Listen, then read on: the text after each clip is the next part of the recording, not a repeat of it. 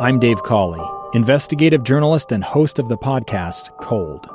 Don't miss Cold's new season 3, where I look into the unsolved disappearance of Cherie Warren, a woman last seen leaving her job at a Salt Lake City office in 1985. Police cast suspicion on Cherie's estranged husband and boyfriend, but never made any arrests or recovered Cherie's remains. Find Cold Season 3, The Search for Cherie, anywhere you get your podcasts. Inside Sources. Welcome back, everyone, to Inside Sources here on KSL News Radio. It's great to be with you today. I am Boyd Matheson, and as many of you noted over the weekend, uh, of course, big news coming out of the tennis world from France, uh, from uh, Roland Garros there and the French Open. Uh, Naomi Osaka, world's uh, one of the top ranked women's tennis players, pulled out of the French Open uh, for mental health reasons. And there was a lot of information that went back and forth early on as, uh, as she made this known. Uh, initially, there was a, a, lot of pushback that she was uh, doing this in response that she just didn't want to do uh, press availability after matches. And while I think that was a component of it, I think most people said, well, wait a minute, that's part of your job. You have to do that. Uh, but then it became very clear, at least uh, to me, that this was much more than about having to answer some questions from some reporters uh, was much more than that, and uh, she clearly is dealing with some some mental health challenges and issues, and for that she should be applauded. And the fact that she is dealing with those is wonderful. Uh, too often we we push those under the rug, and especially in sports. And uh, this is this is something that we all have to think about. Uh, I have seen. I we were talking uh, about this this morning with Tim and Amanda, and uh, I spent a lot of years coaching little league and soccer, basketball, and baseball. And I have to tell you, I've I've heard parents yell things at their children that I would not yell at my enemies because of a game.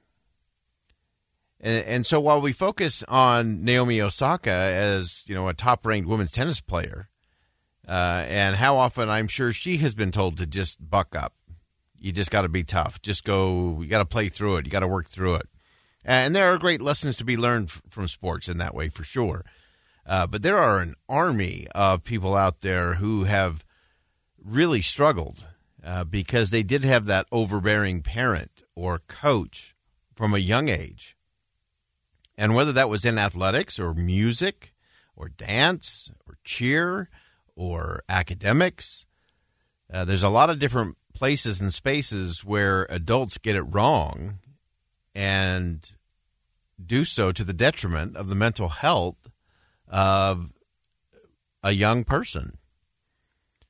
And so the fact that uh, you know that Naomi Osaka said, "Hey, I'm I'm dealing with some things," and remember, she had some really interesting things to deal with uh, as, as she began, as as she kind of rose in the ranks. Of course, she she won. Uh, w- one of her first big wins was uh, was over Serena Williams, and it just happened that Serena lost her cool at the end, was penalized, uh, and that ended up being the end of the match. And so, even though she had won this tournament, uh, the crowd was booing. You know, there was uh, all of the things that uh, we dislike about sports caught in that moment. So she's had an interesting run as it relates to that. But I think the more important thing and the more important lesson for all of us is, you know, what what are we doing? What what are our expectations, especially of young people? And are we are we helping them to recognize uh, their own needs for mental health? Uh, and do they know how to ask for it? And are we making that safe and that okay? And, and this is not this is not about uh, creating a bunch of, of, pampered athletes or professionals. Uh, although sometimes we do that as well. I think there is a flip side to this coin. I think there are some people, especially in sports, uh, where the young people get so pampered so early that they do become a little bit of uh, prima donna esque. And that doesn't help anybody either. Uh, but I think for the most part, I think we have to start recognizing what is it that helps develop. How can we use things like sports, like music, uh, like academics, as a positive way, as a way to develop I think, one of the really important skills, which we've seen play out over the course of the pandemic, and that is this ability to be resilient, uh, to work your way back. And it's not about just gutting it up, bucking up, and, and pushing your way through. It's much more than that. It's identifying what the issues are, identifying when you're struggling, when you have challenges, knowing who you can talk to, and then having a plan to move forward. Uh, I've always said that confidence is never arrogance. Uh, real confidence comes when you have respect for the challenge, you're ready for the task, you got a plan, uh, and then you can have that resilience to actually work it all the way to the end. And we need to make sure that in everything that we're doing, again, we, we spend so much time and so much money uh, creating these super leagues and super teams and traveling teams, and, and all that's great. It can be great. And there are great lessons there, and there are great opportunities.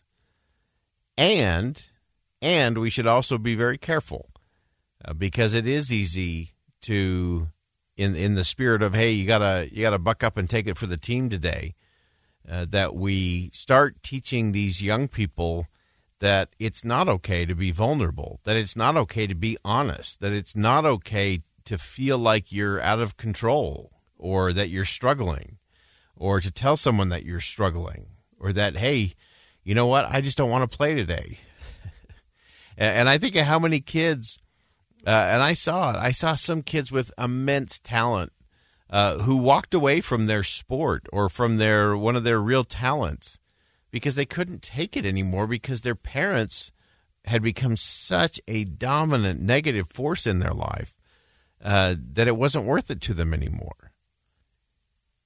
And you know, I used to always propose, you know, from a, a little league baseball standpoint, I'd say, you know what, you know, it'd be great is if you could have a league, and I think playing for trophies and winning and losing and all of that, there are great lessons to be had there for sure. Uh, but I always thought, you know what? I what if you what if you played one game a week that was for the standings and trophies and playoffs and all of those kinds of things? But then what if you had one game a week where uh, you know you don't uh, you don't have any of that, where the the kid who's the you know the star shortstop and the the best hitter plays right field instead of playing shortstop and learned how to cheer a teammate on. Uh, all of those things I think can uh, can really have huge impact uh, as we look to reframe things just uh, a little bit. Uh, we're going to take a couple quick minutes here. Uh, we're joined by Mark Williams from the University of Utah. he has a a new book out that talks about how these kind of super athletes are are built, what that looks like, and uh, uh, Dr. Williams, we appreciate you joining us today. Uh, my pleasure. Uh, Wonderful. so, so your book is called "The Best: How Elite Athletes Are Made," and just mm-hmm. coming off of this weekend and uh, all of the uh, interactions around Naomi Osaka's decision to to withdraw from the French Open.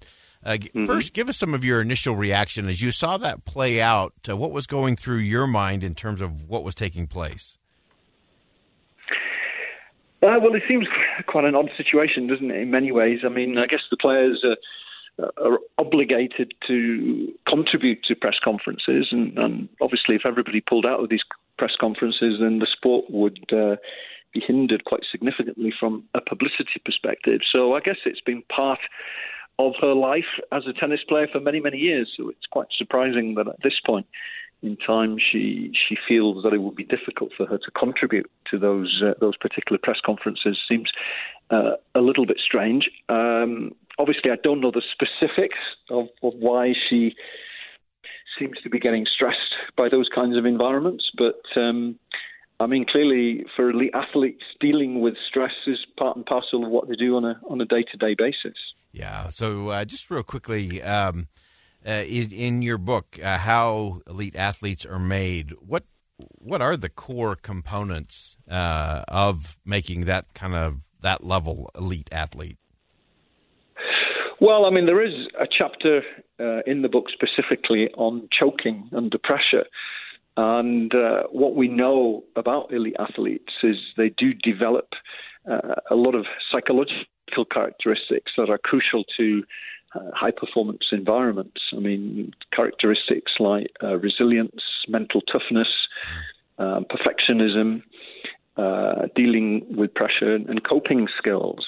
So, um, you know, as part of the, the long journey that the, these athletes have, uh, commonly over a decade or two, they um, they acquire these psychological characteristics that allow them to be able to deal with the, the stresses of performance uh, and competition more generally. So I would have thought that those same skills that uh, Osaka has obviously developed um, that to help her on the court would also help her in these scenarios where um, where she's dealing with the press yeah. in, in interviews as well. Yeah, fascinating stuff. Dr. Williams, we're going to have you back uh, on another day where we can uh, dig in just a little deeper. I'm fascinated to get your perspective on a lot of this in terms of our athletes and, and that really important area of resilience. But we appreciate you jumping on the line quick with us uh, today as we break that down just a little bit. We're going to go ahead and step aside for uh, ba- bottom of the hour news. When we come back, Thurl Bailey is going to join us as we remember and reflect on the life and legacy of Mark Eaton, standing tall in our community. Stay with us here on KSL News Radio. A stranger with a gun came upon two teens taking pictures under a rising full moon. But violence is only the beginning of this story. Sometimes I thought, there are no miracles. Yeah, there are, and this is a big one. I'm Amy Donaldson, and I've spent my career talking about how lives are undone by violence. The Letter is a podcast about how lives are remade. Follow The Letter at theletterpodcast.com or wherever you get your podcasts.